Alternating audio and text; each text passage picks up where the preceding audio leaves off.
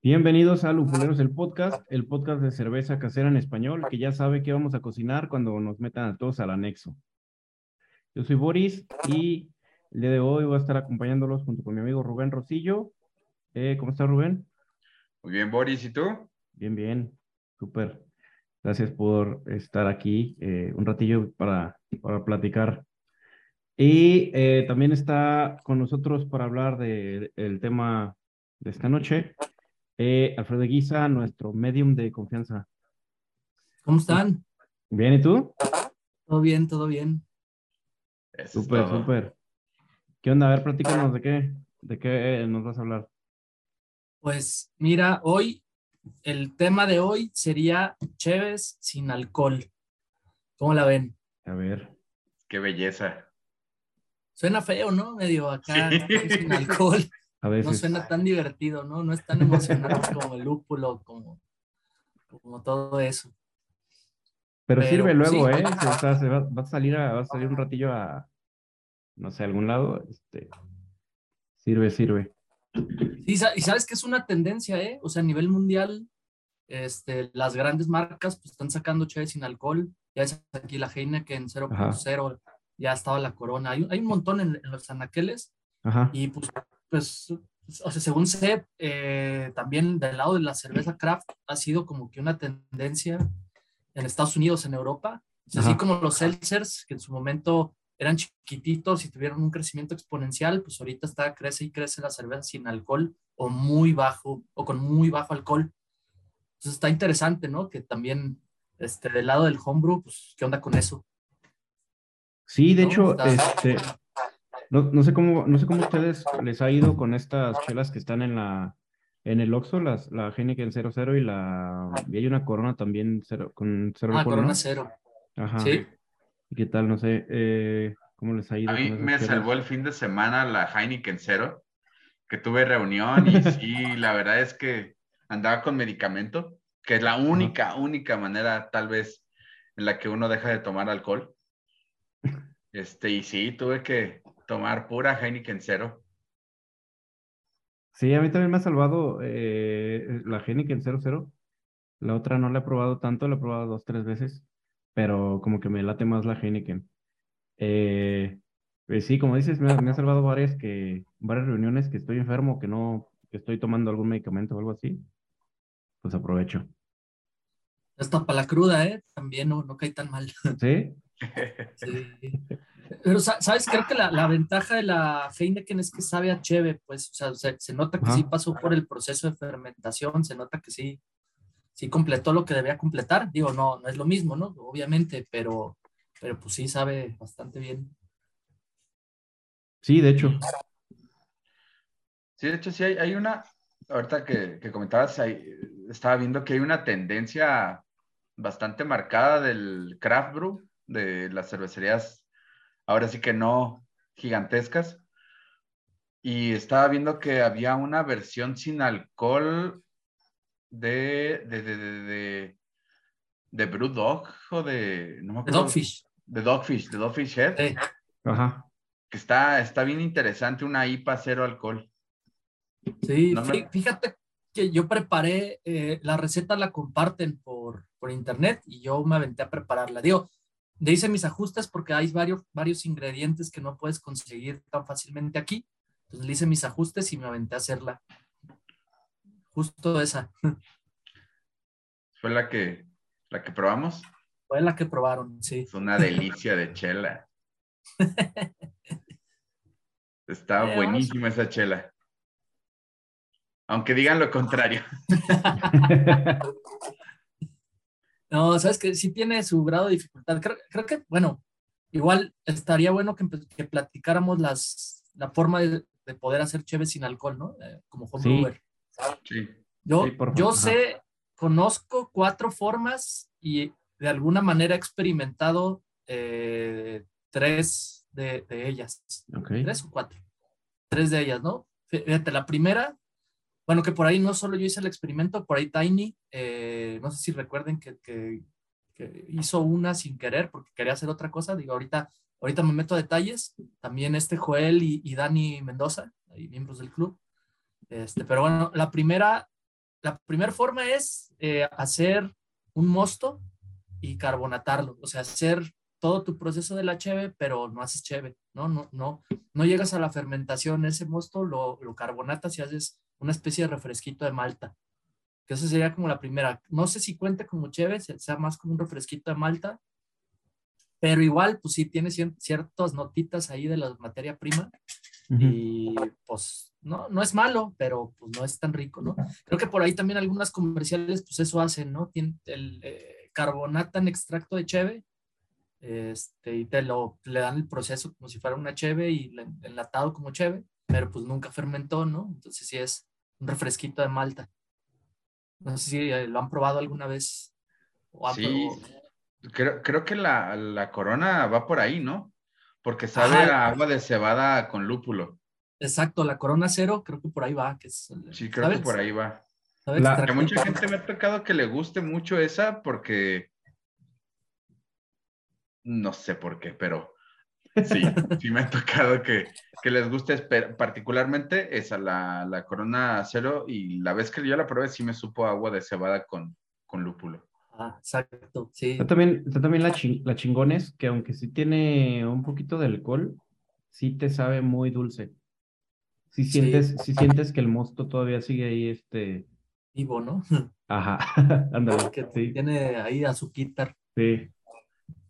Pero aparte ese es otro método, ¿no? De otro método para hacer, hacer alcohol, ¿no? La chingones sí, que ese, si ahorita lo platicamos. Pero más bien, el siguiente que te diría es el, bueno, eh, es prepararte la cheve, o sea, hacer todo el proceso, mosto, fermentación, y después hay dos caminos. Uno sería la destilación, lo puedes destilar para separar el, o sea, separar el mosto del alcohol, o bueno, los componentes que sobren. El alcohol eh, eh, se evapora a 78 grados, si recuerdo bien. Entonces, cuando le aplicas calor a una cheve preparada, puedes evaporar ese alcohol y te va a quedar ahí más ahí la concentración de todo, todo lo demás, ¿no? Azúcares, proteínas, etcétera. Acá la bronca con el calor es que pues, le estás aplicando el efecto Maillard a lo que tenías. Entonces, ¿qué pasa? Pues lo que las proteínas, este, azúcares restantes, carbohidratos, todo eso se como que se carameliza y pues puedes afectar el sabor de la cheve. Que también, ah, y también todos los componentes aromáticos, ¿no? Si era una cheve con cierto nivel de lúpulo, con cierta aromita, pues probablemente lo pierdas, ¿no? Ajá. Ahí creo que Joel y aparte, si, está lupulada, vuelve a isomerizar, ¿no? Ah, exacto, vuelve a isomerizar lo poquito que le quede. Y pues sí, no, creo, que ah. sería complicado atinarle algo. De ese, yo lo que estuve viendo es que lo que recomiendan es, una vez que terminas el proceso del segundo boil o del, de que sacas el, alcohol, que no es un boil como tal, porque no llegas a punto de ebullición de agua. Eh, lo que leí es que recomiendan que después hagas un dry hop. Ah, mira, ese mm. puede Aunque se vuelve algo complicado, creo que se puede volver algo complicado porque ya no tienes el alcohol que te puede, que te puede, ah, que hace que la chela te aguante por si hay alguna contaminación. Pero sí lo que, lo que vi es que después, una vez que terminas el proceso de que se va el alcohol, como te llevas los volátiles del, ahora sí que los aromáticos del, del lúpulo, recomiendan hacer un dry hop posterior. A lo mejor uno al vacío, ¿no? Porque lo que le puedes, le puede caer de oxígeno junto con el, o sea, con el splash y eso, pues no tienes levadura que te lo reprocese para que te limpie, ¿no? Sí. se podría se vuelve algo, se vuelve algo, algo, más complejo de lo que parece. Sí, sí, sí. Sí, exacto. Que ahí hay otro camino, que sería eh, filtrar por osmosis inversa. Sea, tu cheve determinada la pasas por el filtro de osmosis inversa, este, o puede ser carbón activo, y te va a separar el líquido y el alcohol. Entonces te va a quedar una concentración de azúcar, este, proteínas y, este, y los demás componentes que te quedan de la cheve y eso nada más lo vuelves a rehidratar. Pero sé que también es un proceso caro y complicado. Sí, yo lo que estoy viendo es, está bien, está bien curioso, que es a lo que leí es que es el que usan las cervecerías grandes o que tienen el dinero para hacer eso, que lo que hacen es prácticamente hacer una cheve deshidratada. Al momento de, de hacer la filtración, normalmente tú lo que metes a un filtro, eh, lo que saca, sale del filtro es lo que tú usas y tiras el filtro con lo que se quedó ahí. En este caso creo que es al contrario, o sea, tú avientas lo que sale del filtro, lo tiras al, caño y en la pasta que se queda pegada al filtro, eso es, este es tu cheve eh, en polvo, lista para hidratar y llevártela como si fuera un Gatorade a la playa, sin alcohol. Ándale. ¿Qué, es la idea? El, como el polvito del agua, de con el alcohol y con ese polvo, la pasta que queda, con ese haces tu cheve. Que luego ese alcohol se puede utilizar para sanitizante o para... Bueno, sí, ya, ya, ya le dan... Pero, sí. Que e, eso... ¿Qué es lo que estuvieron haciendo en la pandemia el Grupo Modelo, no? Como con la chingones. No estoy seguro, pero más bien yo creo que la chingones fue, el, otro método, eh, donde tú preparas una HB, donde adrede eh, bajes el poder diastático de la malta para que tu resultado sea una HB, pues que, o más bien que la HB no genere suficientes azúcares fermentables. Que fermente menos. Y fermente menos, ajá. Que ese fue el método que yo utilicé. Ajá. Este, hice una cheve eh, normal, entre comillas. Utilicé pura malta de especialidad y fermenté con 0,5, con, con este, levadura americana. Y yo le vi, le veo potencial, pues, o sea, el, usé como para 20 litros, sea, un kilo de malta. Utilicé este, algo de caramelo, algo de Munich, algo de, de flakes, algo de centeno, este, o sea, un poquito de cada cosa buscando que le, de darle cierta textura a la cheve, o sea, que, tuviera algún especiadito, que tuviera algún efecto ahí de los flakes de, de, avena para que sintieras algo en la boca. Este, poquito y en, una, en un lote de 20 litros. O sea, fue como un kilo para un lote de 20 litros. O sea, el, el grain bill total, un kilo entre todo. Ajá, 950 gramos, una cosa así. Ok. Este, y la, le di el tratamiento como una cheve normal, la fermenté. Eso sí, fue, todo fue bien fácil de limpiar porque casi no hubo azúcar residual. Este, la fermentación en tres horas ya estaba, bueno, en, en dos días ya estaba, pues ya había fermentado lo poquito que se generó. Ajá. Este, ya le hice dry hop eh, y embarrilé. Acá el reto grande es, pues el alcohol tiene textura, el, alcohol tiene ciertas características que no las vas a tener en tu cheve. Y el azúcar residual, salió una cheve súper seca. Este, no tienes azúcares residuales porque no generaste azúcares, prácticamente, ¿no? Entonces ahí el, la bronca es el balance. Porque yo me aboracé y me gustan las cheves amargas, según yo. Le metí por ahí de 60 ibus y pues sentías los 60 ibus en la boca. O sea, no tenías nada para balancear. No sé, Rubén ahí la probó.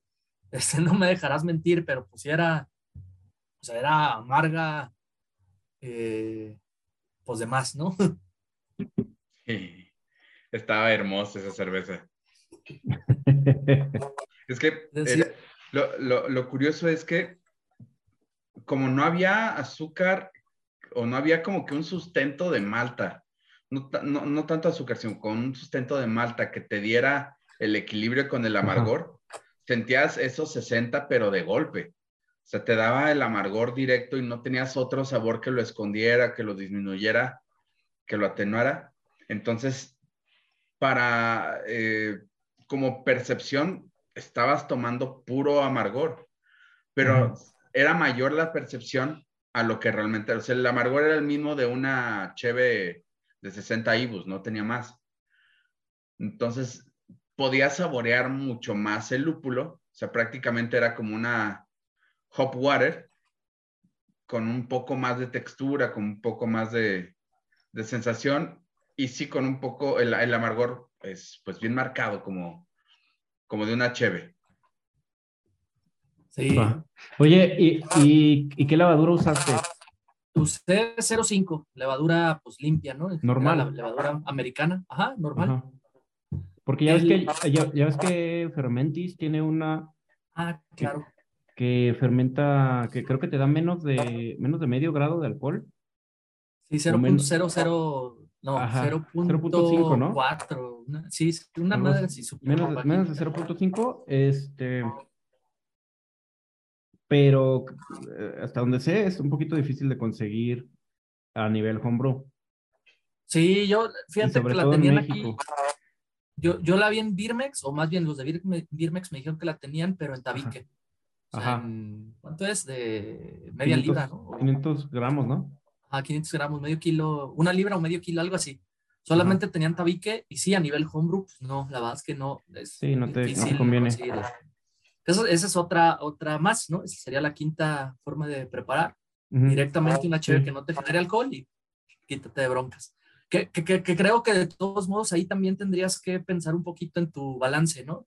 Claro, la receta. Porque sí, porque, o sea, por ejemplo, una IPA, una Session IPA, eh, pues también tiene su chiste balancear el, la malta con el lúpulo para que no se vea una, no se convierta en un agua lupulada, ¿no?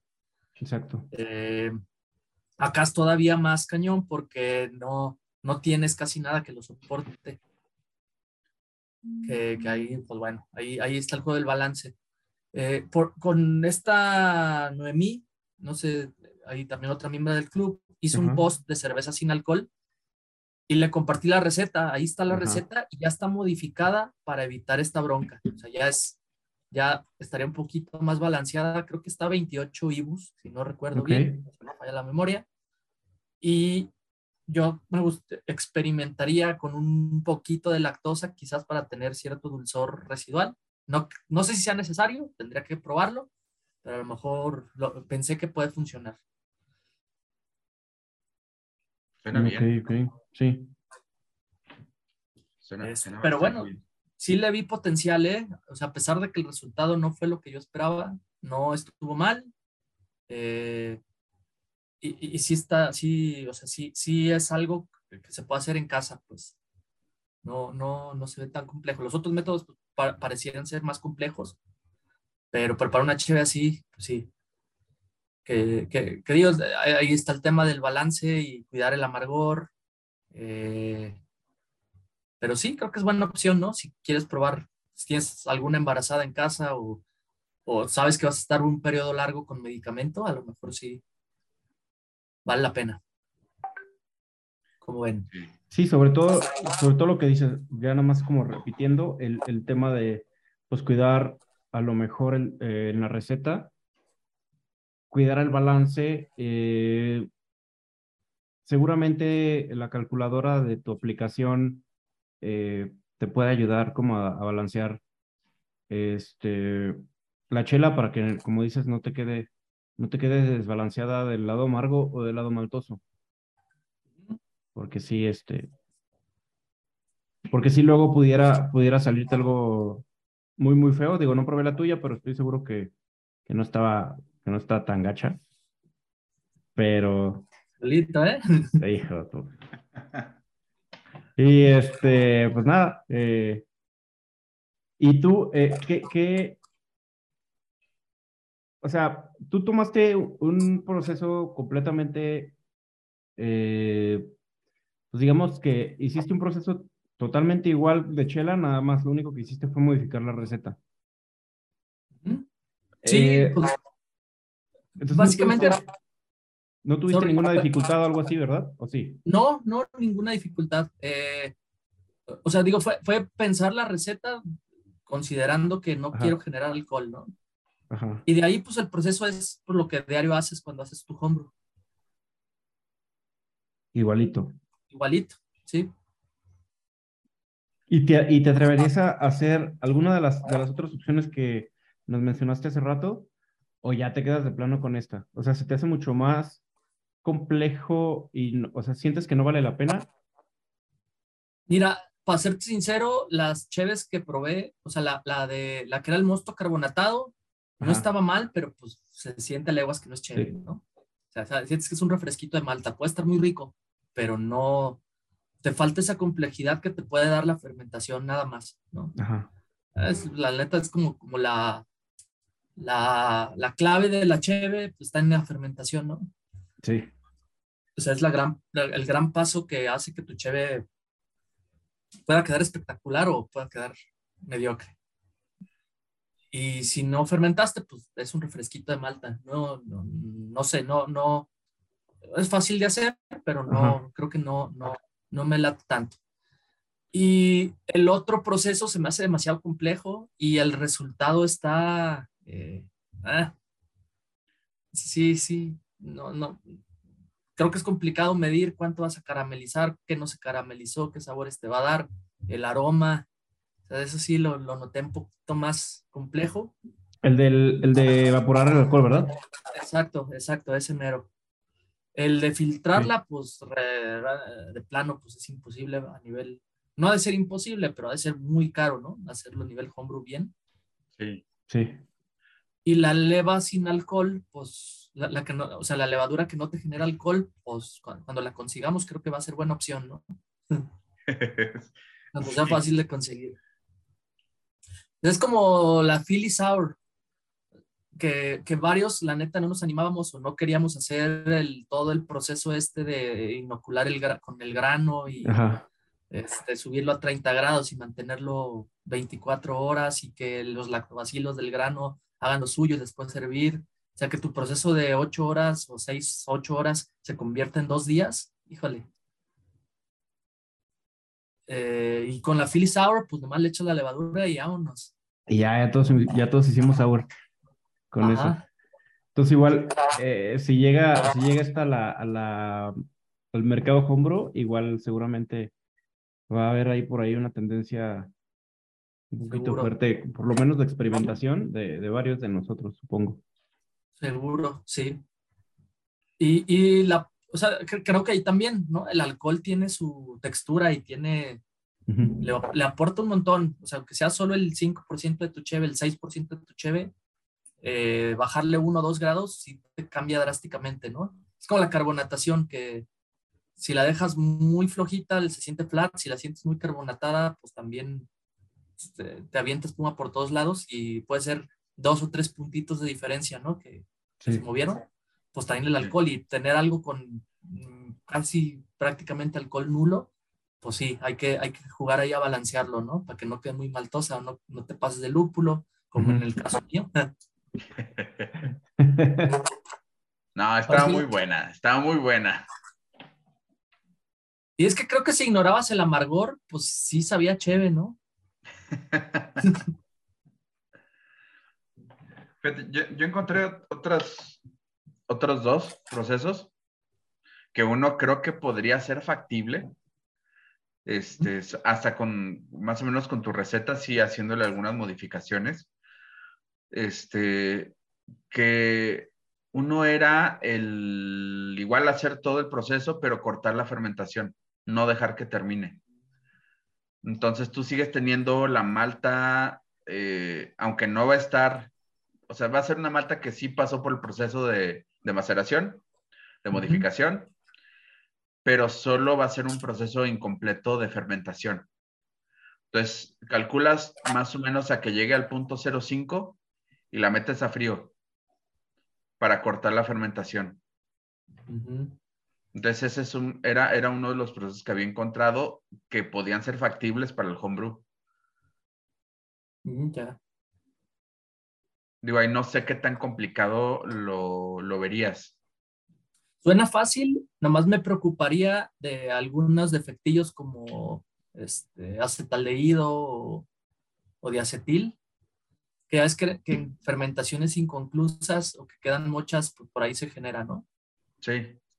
Y a lo mejor, digo, no sé, pero sería planearlo de manera que pues no genere tanto.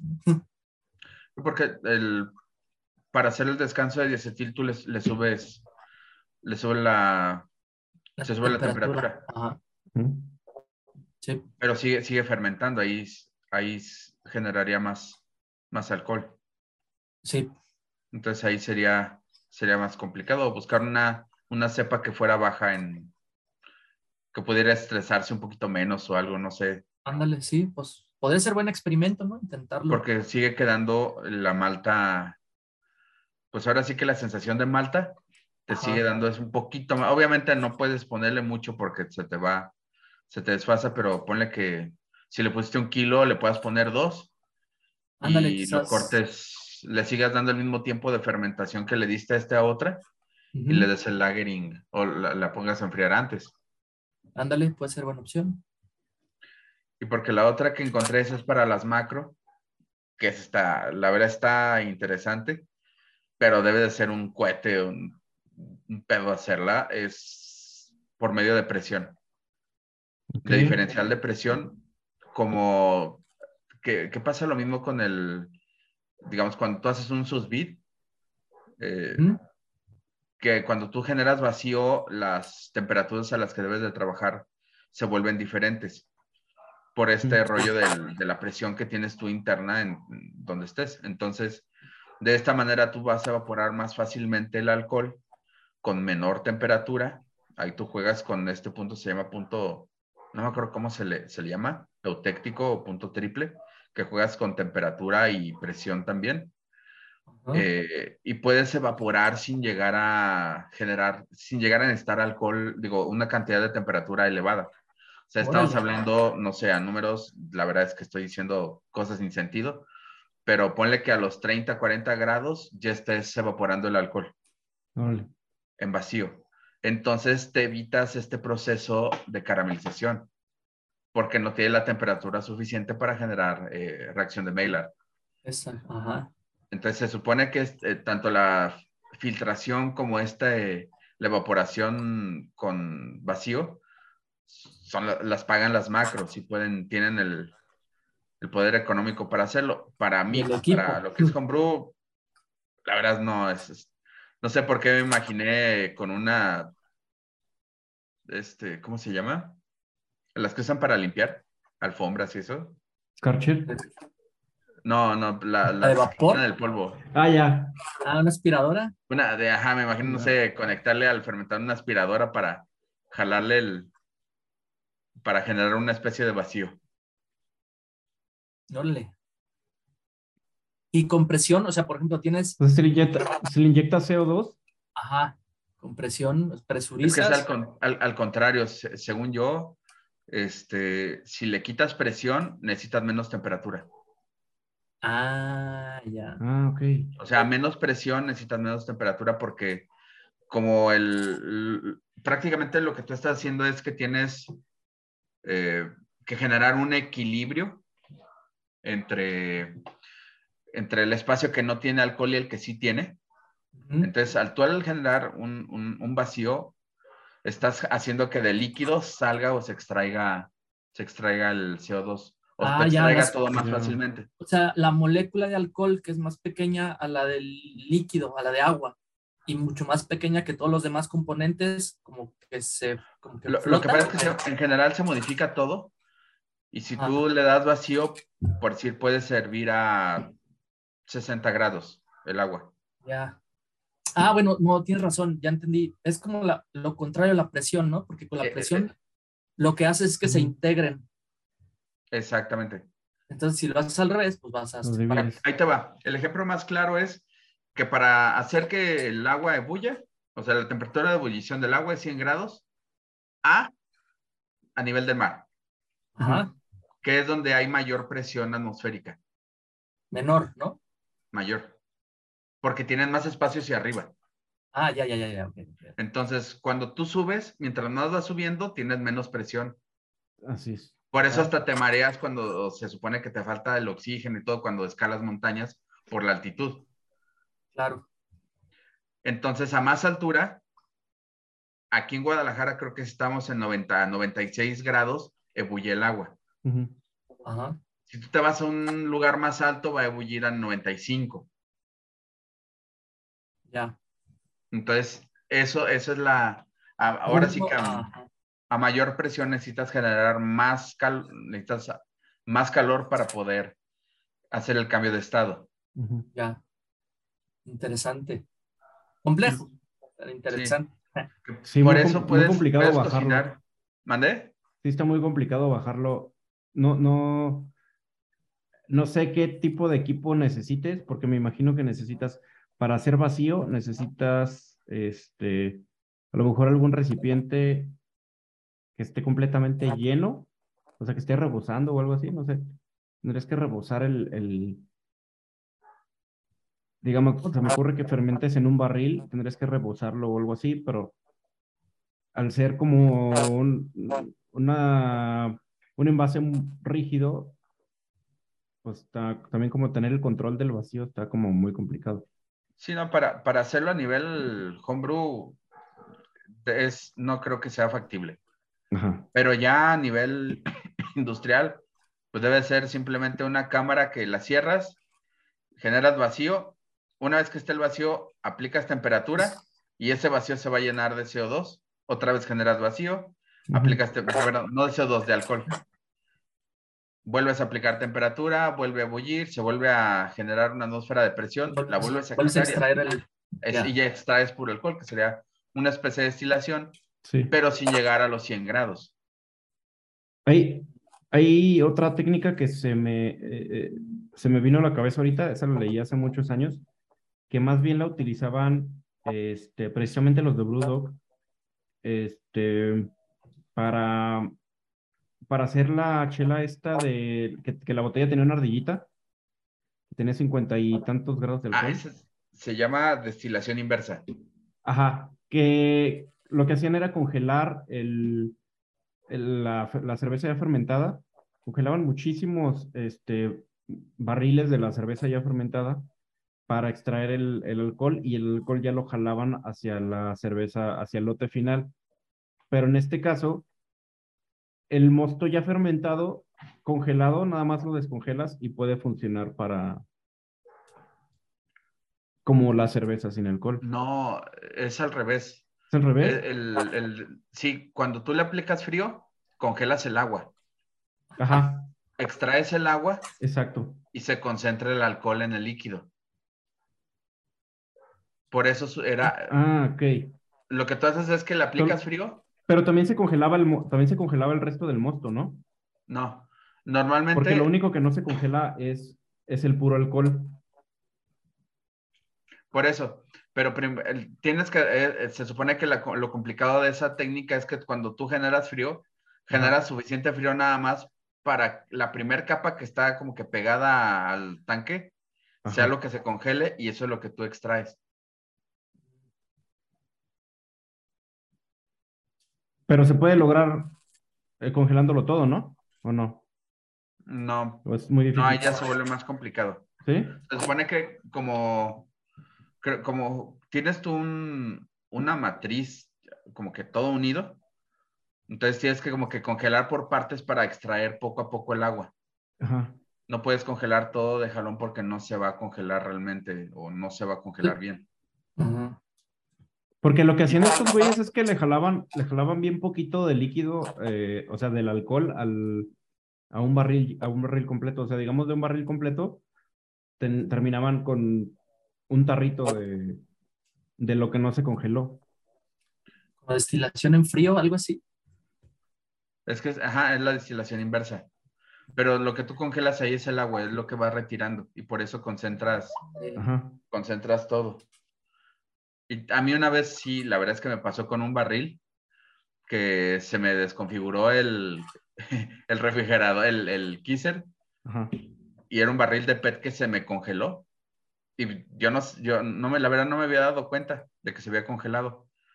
Este, y pues todo el mundo me decía, ah, no, es que esa cheve está, sabe un montón, está bien buena. Y de repente, ya cuando me di cuenta, dije, pues, ¿qué, qué, qué pasó? Y veo y tenía el cubo de, el cubo de hielo y la cheve como tal, o la, una parte, la parte de abajo, este, Concentrada. ya era lo que se había, era lo que había servido. Entonces, se concentró mucho esa cheve y por eso sabía, sabía mucho más. Y ya cuando me di cuenta que se descongeló el, hielo, que ya descongelé lo que quedaba del barril, sabía bien aguada. Entonces, al, momento de enfriarse, se empezó a congelar solo como que el, hielo, el agua. Salió la otra cerveza con, mayor concentración y terminó, la que quedó, pues terminó diluyéndose. Y al final ese barril tuvo que, que irse por la paz. Me imagino que, se lo, fue, fue bebido, ¿no? No creo que se haya tirado. No, la verdad es que sí estaba muy malo, ese ya no se bebió. pero ya eran como, eran como unos dos litros, tres litros. hubieras, invitado, hubieras invitado a Joshua, güey. es que sabía pura agua, por eso nadie lo quiso. bueno, ese, ese es como se hace el, la icebox, ¿no? Sí. O sea, básicamente el icebox, cuando, se, cuando termina de fermentar, la pone la, la chévere de Brewdog es una icebox. Ah. Sí. Ya, ya, ya. Sí, sí, es, son, son icebox. Y la otra se llama The End of the World. Según yo, esa es esto también bien, bien curioso que era como una especie de batalla, no batalla, entre ellos con una cervecería alemana por ver quién sacaba la cerveza con mayor cantidad de alcohol. Órale. Entonces, por eso las de Brewdog tienen nombres medio bélicos y bélicos hacia alemán. Una se llama, una de esas series se llama Sink de Bismarck. Que fue la primera que hicieron, ¿no?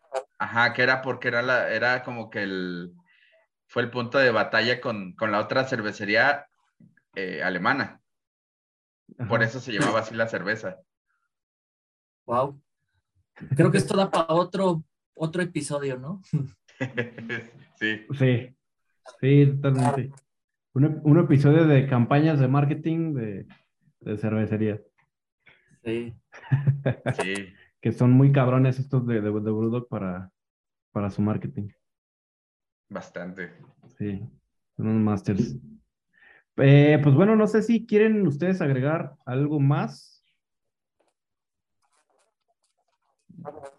Yo creo que nada más sería que sí hay que buscar un método porque pues, ahorita en época de COVID de repente uno no puede tomar tan seguido el cerveza normal y tiene que acudir o tiene que empezar con la de sin alcohol. Entonces, sí. una buena chela sin alcohol sería, sería algo fantástico ahorita.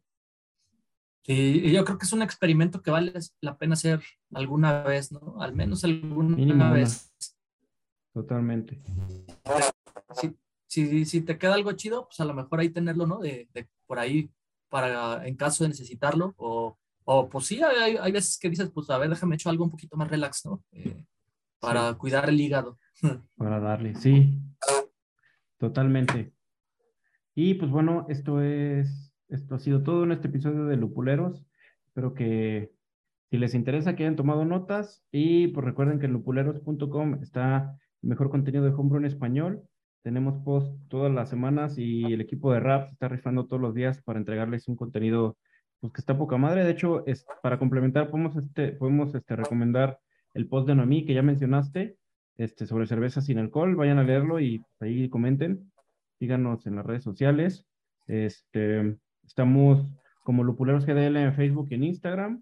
Y pues pueden encontrarnos como Lupuleros Podcast en casi todas las plataformas de, de podcast. Dejen sus comentarios, síganos, este, suscríbanse y esto pues nos ayuda mucho a, a saber este, cómo podemos estar mejorando eh, este podcast. También estamos este, en YouTube como Lupuleros Homebrew Club y ya saben, si tienen dudas, si tienen consejos, sugerencias o algún tema que les gustaría que cubriéramos, mándenos un correo a, lupuleros a contacto arroba lupuleros.com. Muchas gracias a Rubén y a Guisa por, por estar esta eh, tarde con nosotros. Este, y muchas gracias a todos ustedes por escucharnos. Nos vemos en el siguiente episodio.